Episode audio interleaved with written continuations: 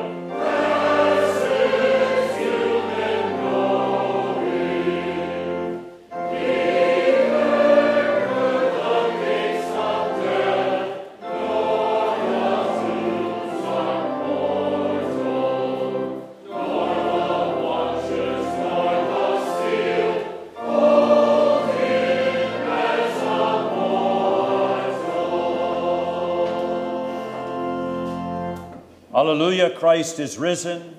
He is risen indeed. Hallelujah. Let us pray. Lord God, Father, Son, and Holy Spirit, you alone are God, and to you belong all glory, honor, power, thanksgiving, and praise. By your word and spirit, grant us to trust in you with all our heart and to believe that you will provide for us and our children, both small and great. To your hands we commend your servant Keith Bring healing and strength to his physical need and preserve him in your peace. For you live and reign, Father, Son, and Holy Spirit, one God, now and forever. Amen.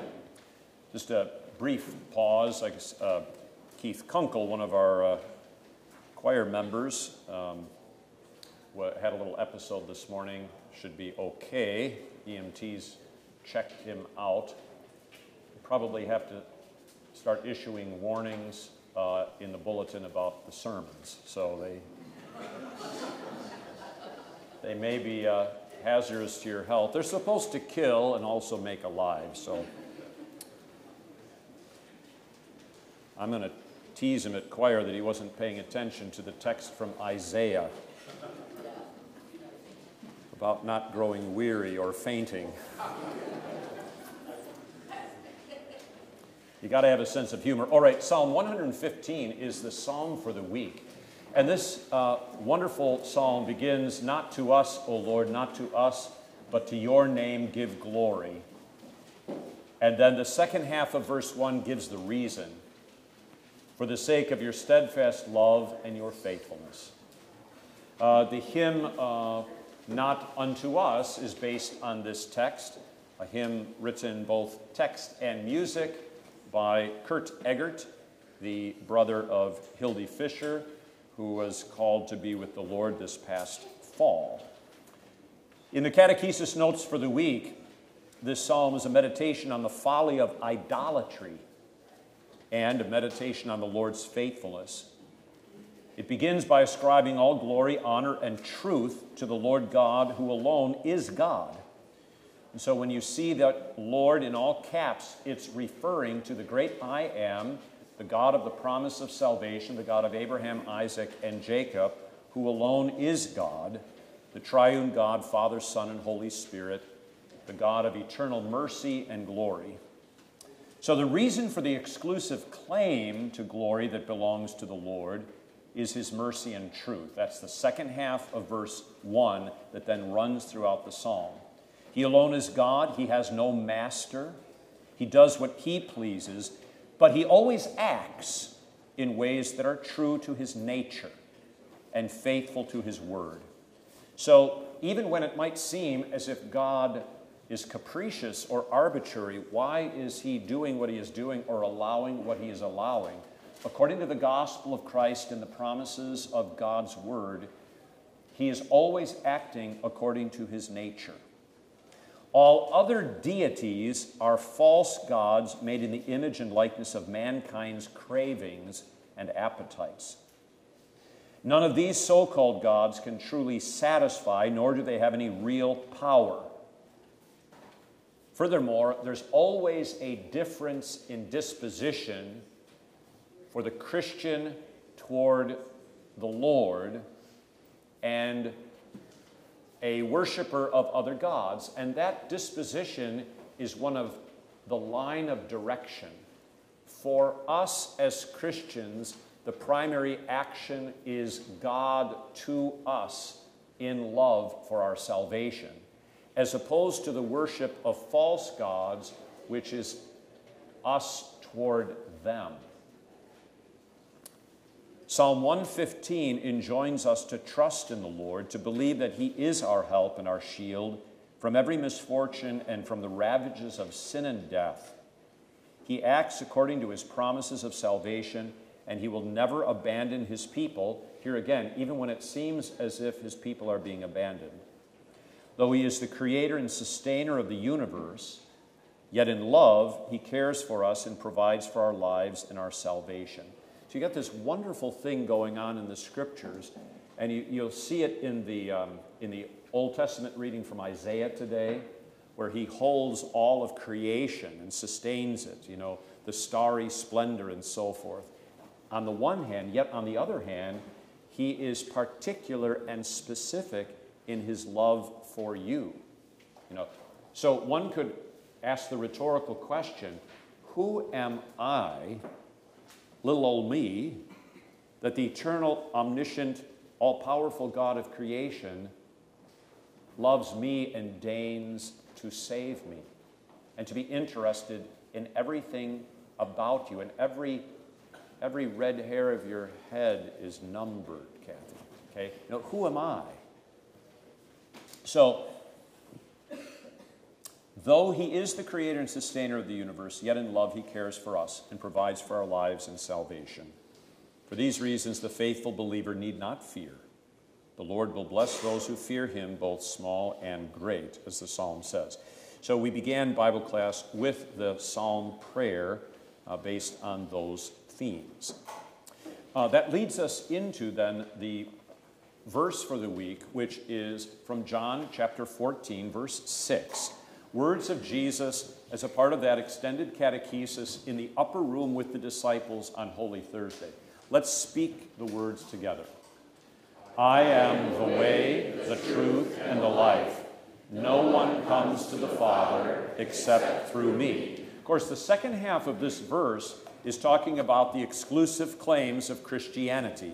We would get along a lot better with other people and other religions if we said there are many roads to salvation. But when we say that only Jesus saves, that's what gets us into trouble.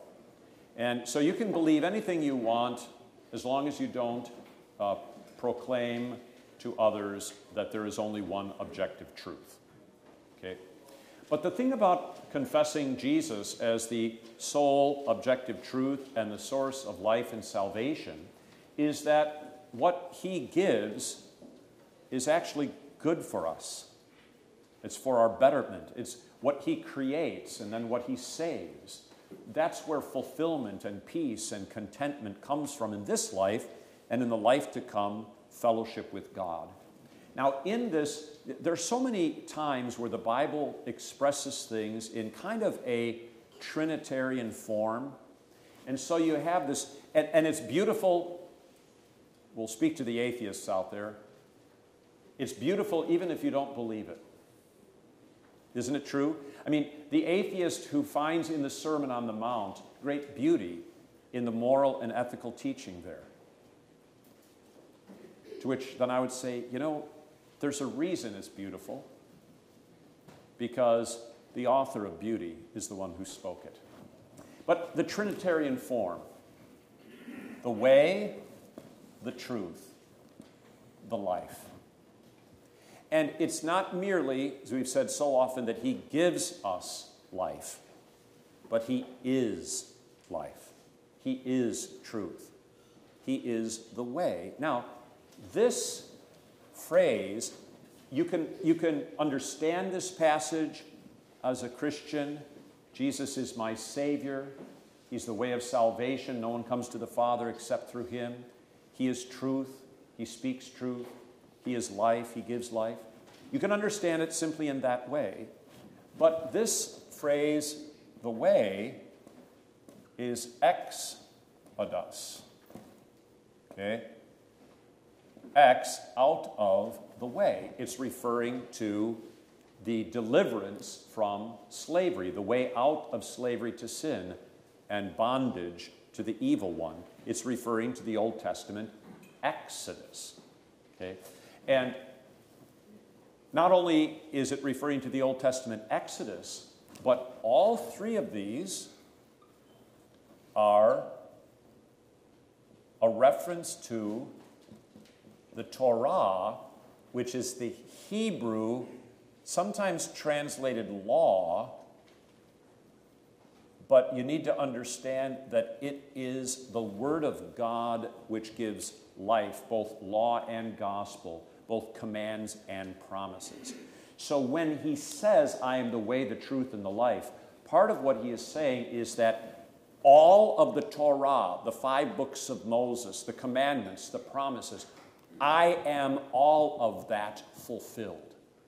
So when Jesus spoke to the disciples who were walking from Jerusalem to Emmaus on that Easter, he opened up to them in all of the scriptures, beginning with Moses and then the prophets, all things that pertain to himself. So you think about every promise of the Torah, every action of God in the Torah finds its fulfillment in Christ.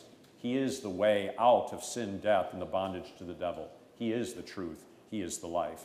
And as we've spoken many times in the past, the, the Old Testament church thought of the Torah as manna from heaven, food from heaven. So to meditate upon God's word, your word is a lamp to my feet, a light to my path, uh, captures of that. All right, let's speak this again. I am the way, the truth, and the life. No one comes to the Father except through me. Okay, a couple of other things from the congregation at prayer. In case you didn't notice, last week, after our resurrection narratives in the Bible readings in the first couple of days of the week, we then returned to where we had left off in the Old Testament continuous readings, where the Ark of the Covenant was captured by the Philistines, but it caused them so much trouble that they couldn't wait to get rid of it, and they sent it back uh, by the milk cows uh, to Beth Shemesh.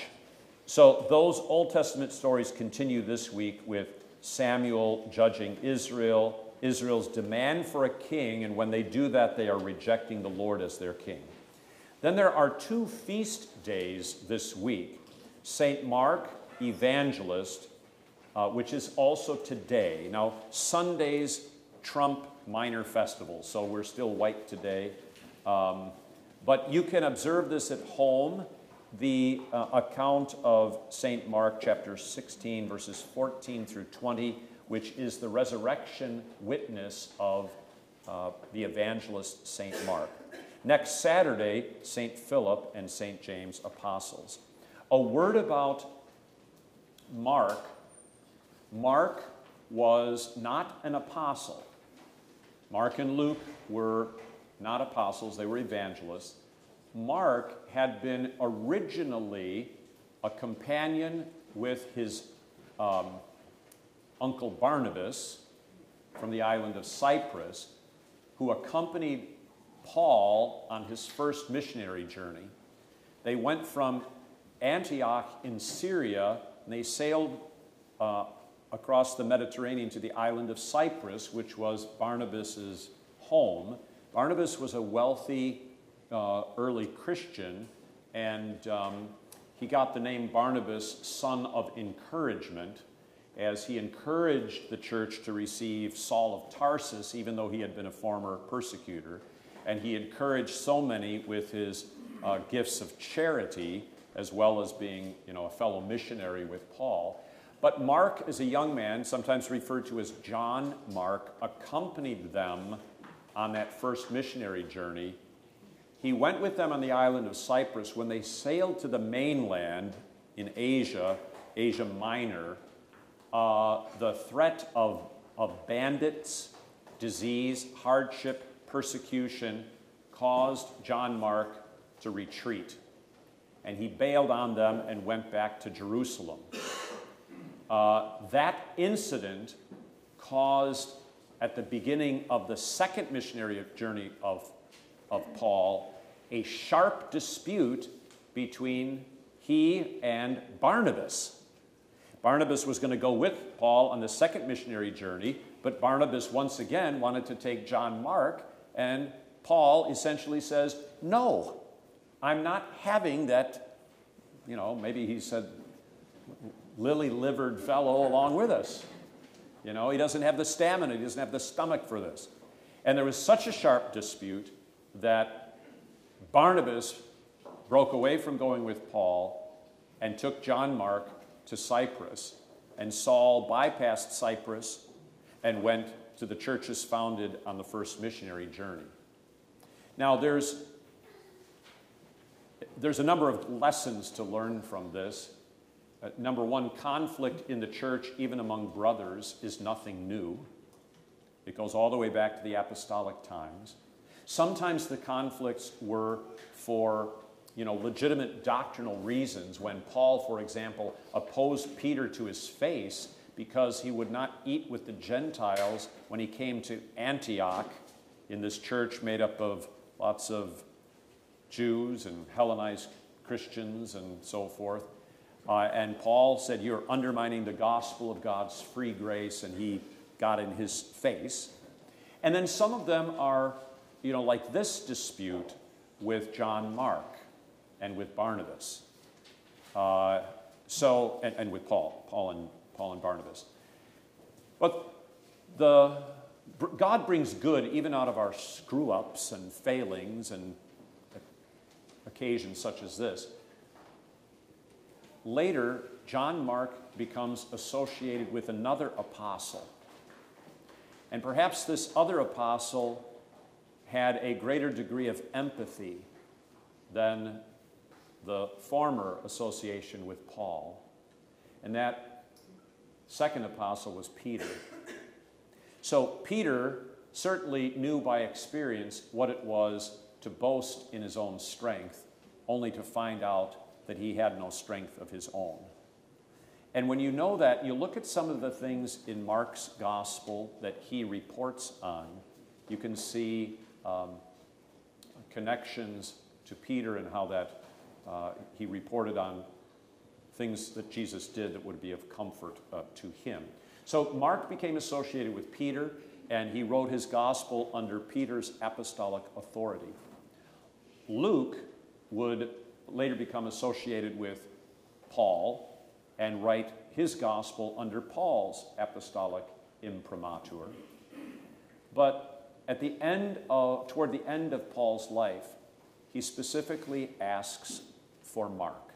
So the falling out over uh, what happened in the early days um, was, was resolved with reconciliation, compassion, and mercy later on.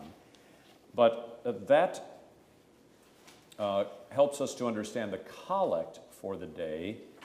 Oh, and I, wanted to share with you just the, it's easier for me because it's on my desk here.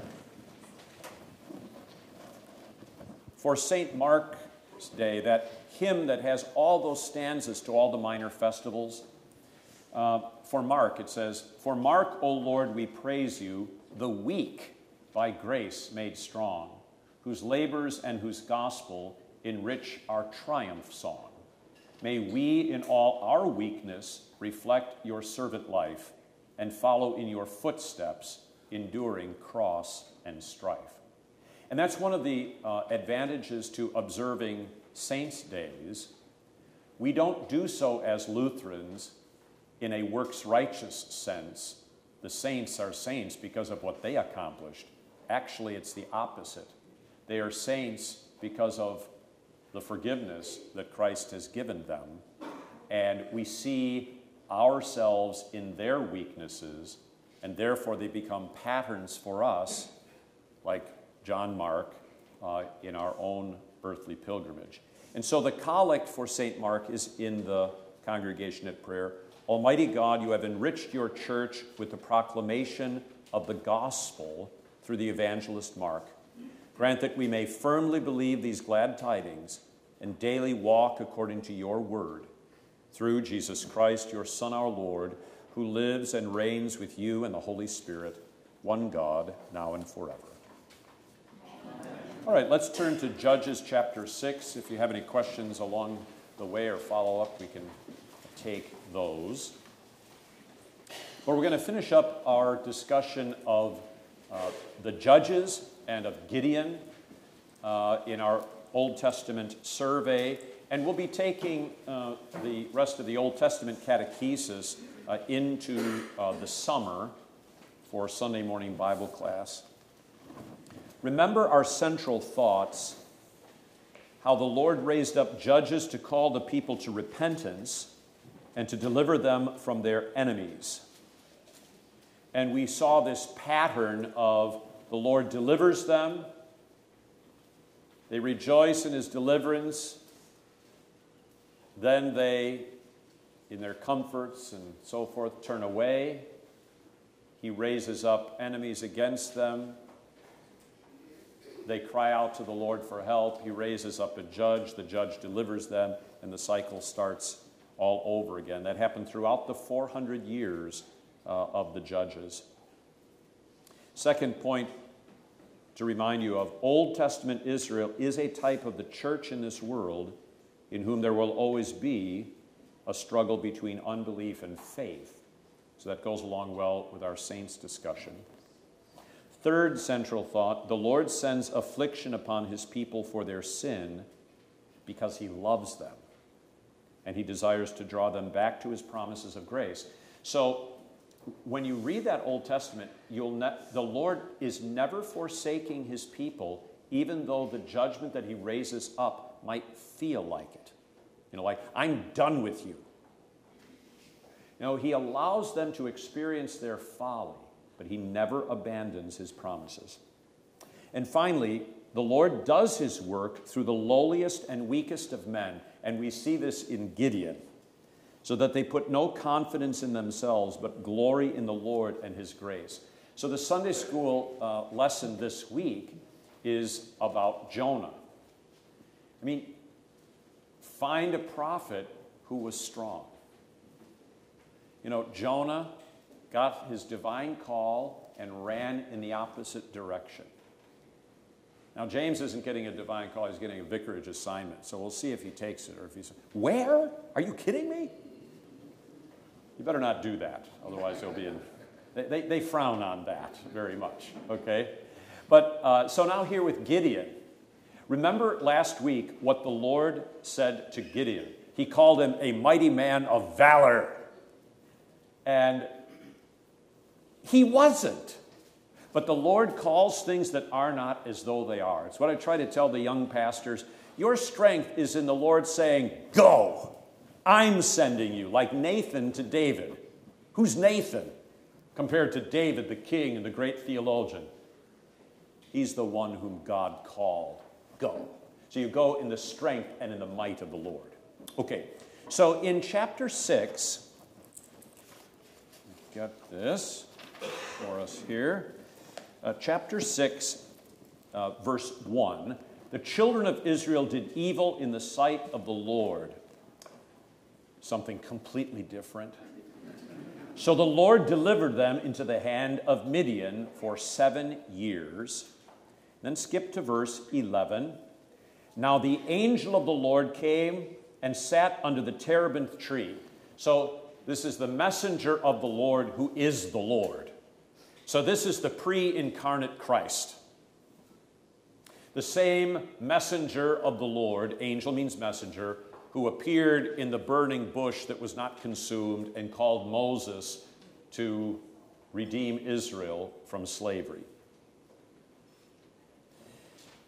This tree belonged to Joash the Abiezrite, while his son Gideon threshed wheat in the winepress in order to hide it from the Midianites. So we discussed that last week. It wasn't uh, vintage time, So you'd use the winepress area to hide it so it's not confiscated by your enemy who is stronger than you. And the angel of the Lord, appeared to him and said to him, The Lord is with you, you mighty man of valor. And Gideon said to him, Oh, my Lord, if the Lord is with us, why then has this happened to us? And where are all his miracles which our fathers told us about, saying, Did not the Lord bring us up from Egypt? But now the Lord has forsaken us and delivered us into the hands of the Midianites. Remember what I said. Even when it appears, as it did to Gideon, as if the Lord had forsaken them, even the raising up of the Midianites against them was to serve his good and gracious purposes.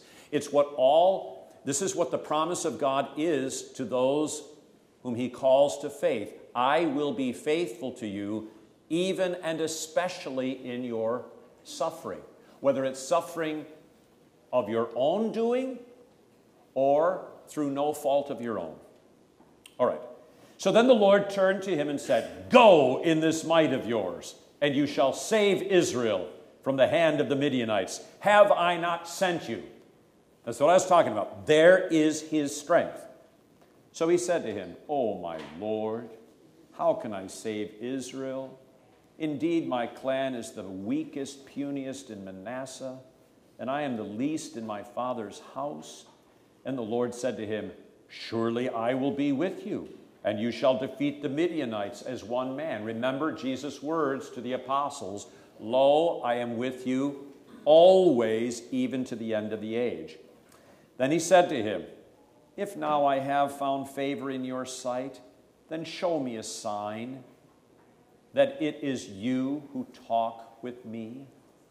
Do not depart from here, I pray, until I come to you and bring out my offerings and set it before you. And he, that is the Lord, said, I will wait until you come back. So here, Gideon, in his weakness, he's, he's been called, now he asks for a sign. And what's interesting is, and you find this in the Old Testament, how often Demands like this are made after Lord, the Lord makes the promise, but the Lord never says, Fine. If you're not going to believe my call, I'm going to get somebody else. He doesn't do that. Instead, he bears with Gideon's weakness and infirmity. Here again, I try to tell this to pastors. I, I, I realize you're pathetic.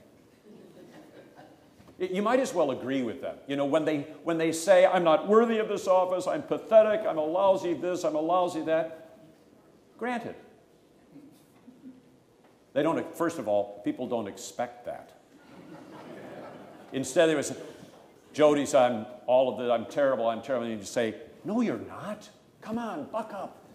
Look at all the things that you can do.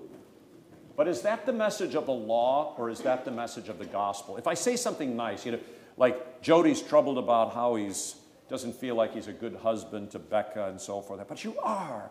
Look at how you take care of the family. Look at how you love her. Look at how you've been raising your children. Is that law or gospel? It's the law. Just because words sound nice doesn't mean they're the gospel. The gospel is the message of grace and mercy to unworthy sinners in Jesus. That's the message of the gospel. It's the message of Jesus' death and resurrection. It's the message, Jody, though you are a poor, pathetic maggot sack, your sins are forgiven for Jesus' sake. That's the gospel. The gospel is not, you're okay, come on, you got a lot of talent. That's the law. And then, as the person who is troubled by their failings, when they hear that, that pep talk of how great they are, they know the truth, and it's not comforting. Their consciences are still troubled. But that God loves you even though you are like Gideon, weak and pathetic, and still He calls you. Okay? So maybe, just maybe, oh pastor, oh Pastor Gideon, maybe, just maybe, the strength lies in the Lord's word and not in you. Maybe, just maybe, it's in his call and promise, not in you. You think? Okay? His call is what makes you fit for the office. How about that? But here he bears with Gideon's weakness and he asks for a sign. So now we skip ahead to verse 36. The fleece. What is a fleece? It's, it's, it's the skin of sheep's wool. Exactly. And when was the first animal skin in the Bible offered by God for our benefit? Cain and Abel, Adam and Eve, he provided, uh, well, actually before Cain, he provided the animal skins to cover them. Okay? Now, I know, see, you're going to think, oh, Pastor, you're just making this up. No, I'm not. He, he did. They tried to cover themselves with greenery, and as wonderful as greenery is, it was, could not be the covering for sin. It's used for, what's that? It doesn't last forever. You know, and then it get, dries out and it gets prickly and all that jazz. It's not a great fashion statement, you're right. Okay. But, but what you're going to say is, is folly.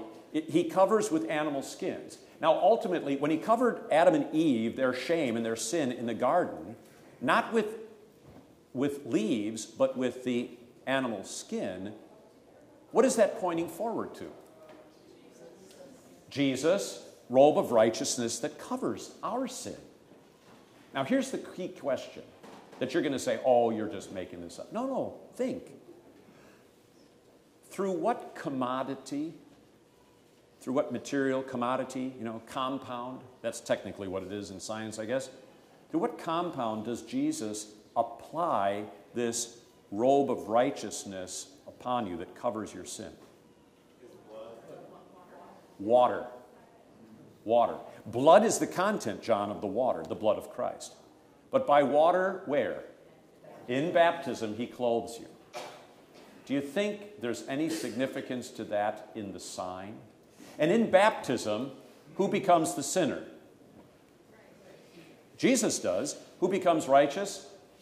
We, because our sin was imputed to him who had no sin. This happy, blessed exchange. All right. Gideon said to God, If you will save Israel by my hand, this is verse 36 of chapter 6. Look, I shall put a fleece of wool on the threshing floor. If there is dew on the fleece only, and it is dry on all the ground, then I shall know that you will save Israel by my hand, as you have said. And so it was when he rose early the next morning and squeezed the fleece together. He wrung the dew out of the fleece, a bowl full of water. Then Gideon said to God, Do not be angry with me, and let me speak just once more. Let me test, I pray, just once more with the fleece. Let it now be dry only on the fleece, but on all the ground let there be dew. And God did so that night. It was dry on the fleece only, but there was dew on all the ground. So here, the Lord allows Gideon to put him to the test. The reason he allows Gideon to put him to the test is because the Lord had called Gideon to be his mighty man of valor and to deliver Israel, even though he had no strength, and the Lord was not going to go back on this word.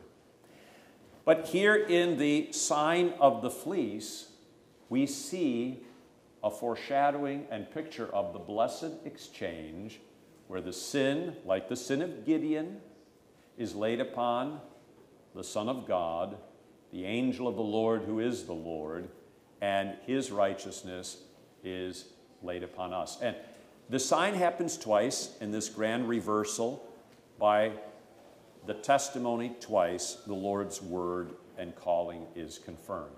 So that he gives to the weak and doesn't go back on his promise. What a fantastic thing. Any comment here that someone wanted to say? Cindy.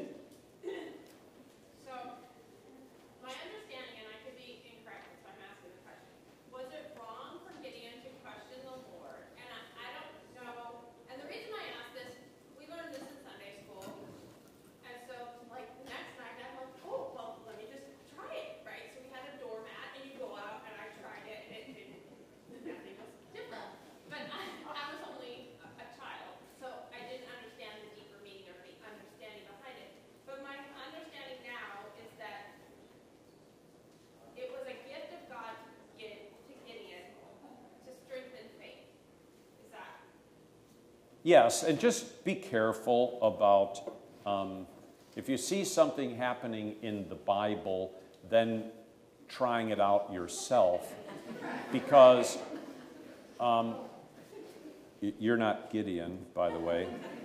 You're also you're not even Deborah, that prophetess who became the only female judge in Israel's history. So uh, the Lord raises up and does what he does to teach us today. The, the point, the greater point here is reliance upon the Lord's word for Gideon and what the Lord's word calls him and declares him to be. Okay? Now, what is here is the significance to the sign. Where should we take our comfort? In the righteousness of Christ, the fleece of Jesus' wool that covers us in our baptism. So, for the pastor or the judge, you know, it's not only his call and ordination, those holy orders that are his strength, but so is his baptism, foundational for him as, as a minister of the word. Okay? And so it is for us in our earthly callings. Jody can say, I am a baptized Christian. So I may have this failing or this shortcoming as a husband or as a father, but as a baptized Christian, I lack nothing. And therefore, in the strength of my baptism, the water of salvation, Christ's righteousness, I will continue in this office and do what God has called me to do. Okay? So there is a very significant, uh, this is very significant that we learn the lessons from the scriptures and, uh, for, and, and, and anchor our hope in the gospel and the sacraments. All right, now chapter 7. So after this sign, uh, chapter 7, he uh, actually does what the Lord has called him to do. Jerubbaal, that is how he was known by the um, Midianites, that is Gideon, and all the people who were with him rose early and encamped beside the well of Harod, so that the camp of the Midianites was on the north side of them by the hill of Moreh in the valley. And the Lord said to Gideon, The people who are with you are too many for me to give the Midianites into their hands. Why does the Lord say that? Lest Israel claim glory for itself against me, saying, My own hand has saved me. Has any general ever told a president of the United States, You're giving me too many troops? No way.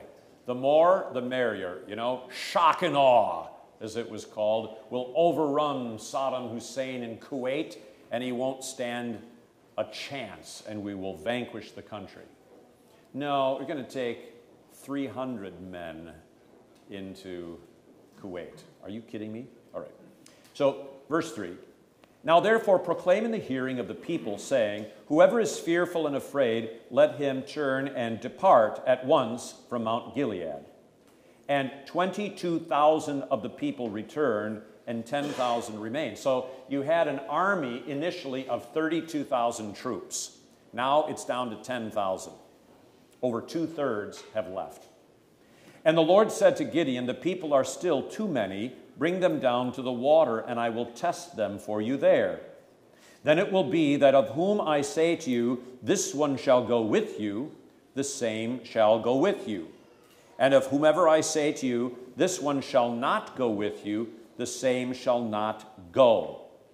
So he brought the people down to the water. Now listen carefully, and then I'll illustrate what this is talking about.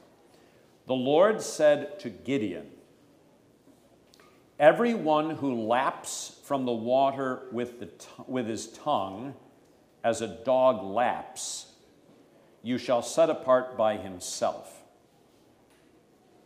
Likewise, everyone who gets down on his knees to drink,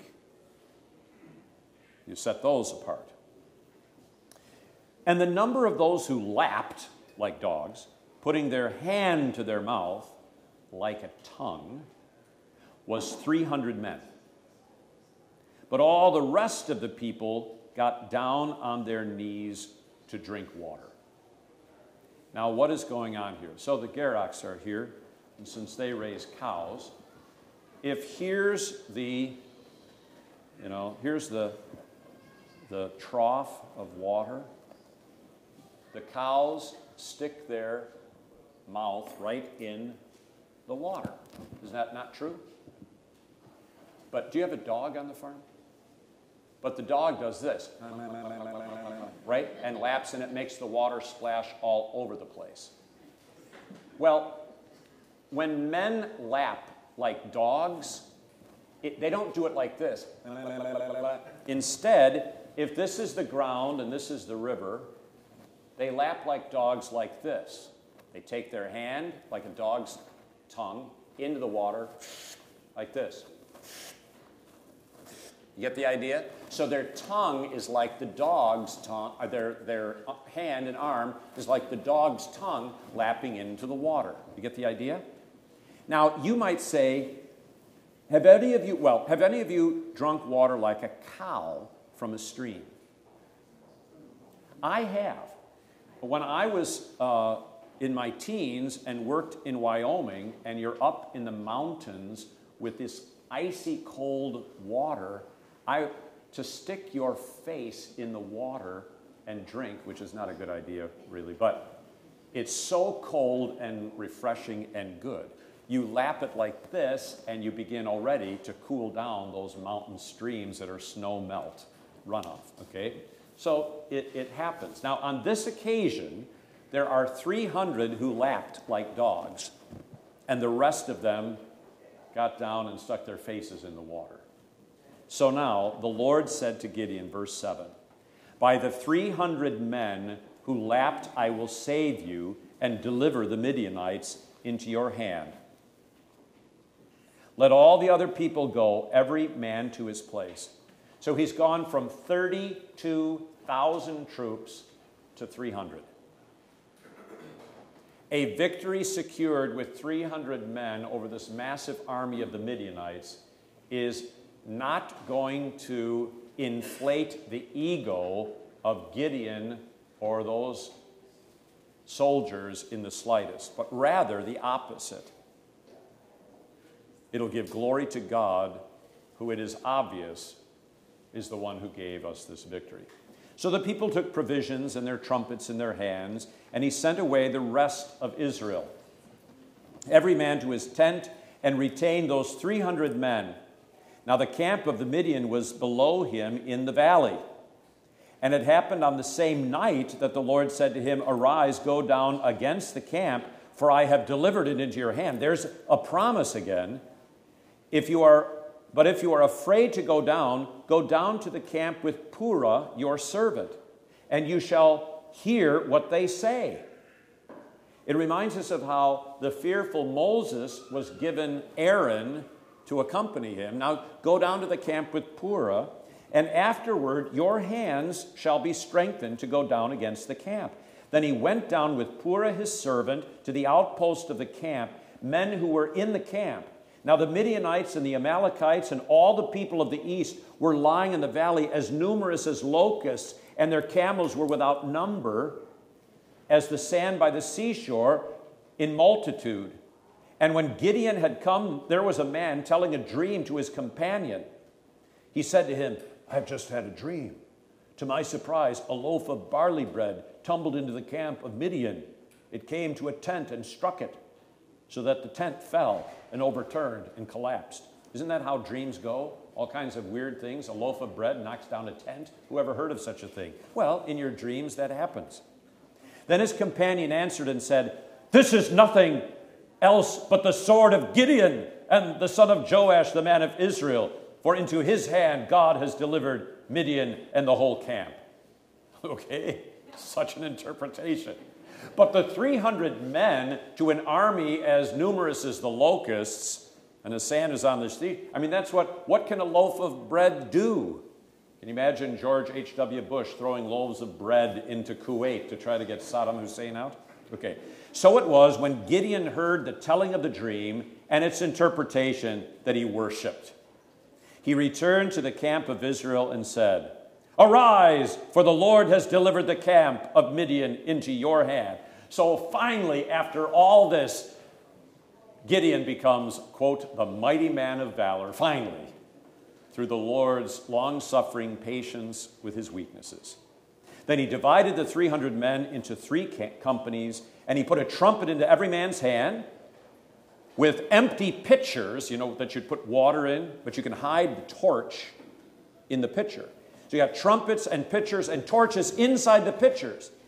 And he said to them, Look at me and do likewise. Watch, and when I come to the edge of the camp, you shall do just as I do. When I blow the trumpet, and all who are with me, then you also blow the trumpets on every side of the whole camp and say, The sword of the Lord and of Gideon. So Gideon and the hundred men who were with him came to the outpost of the camp at the beginning of the middle watch.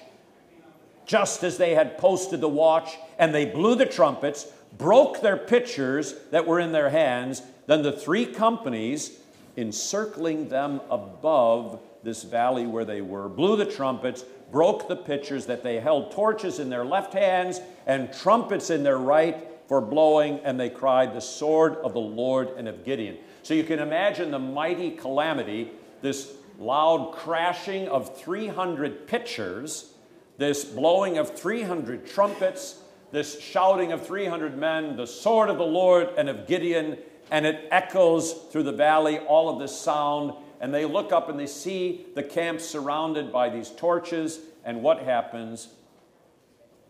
When the 300 blew the trumpets, the Lord set every man's sword against his companion throughout the whole camp, and the army fled to Beth Acacia towards Zerah as far as the border of Abel Meholah by Tabbath. And the men of Israel gathered together from Naphtali, Asher, and Manasseh and purs- pursued the Midianites. So the Lord gave them victory.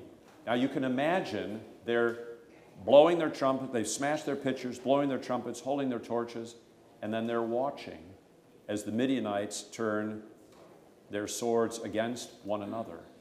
Wow. It's reminiscent of the Red Sea when Egypt is bearing down on them and Moses says, Stand still, hold your peace, and see the salvation of the Lord, which he will accomplish for you. So the final word here is just as by the word of the Lord, this weakling Gideon was made valiant and strong, so by the word of the Lord, salvation was brought to Israel by the Lord through these 300 men. All right. Hallelujah, Christ is risen. risen Next week, Ruth.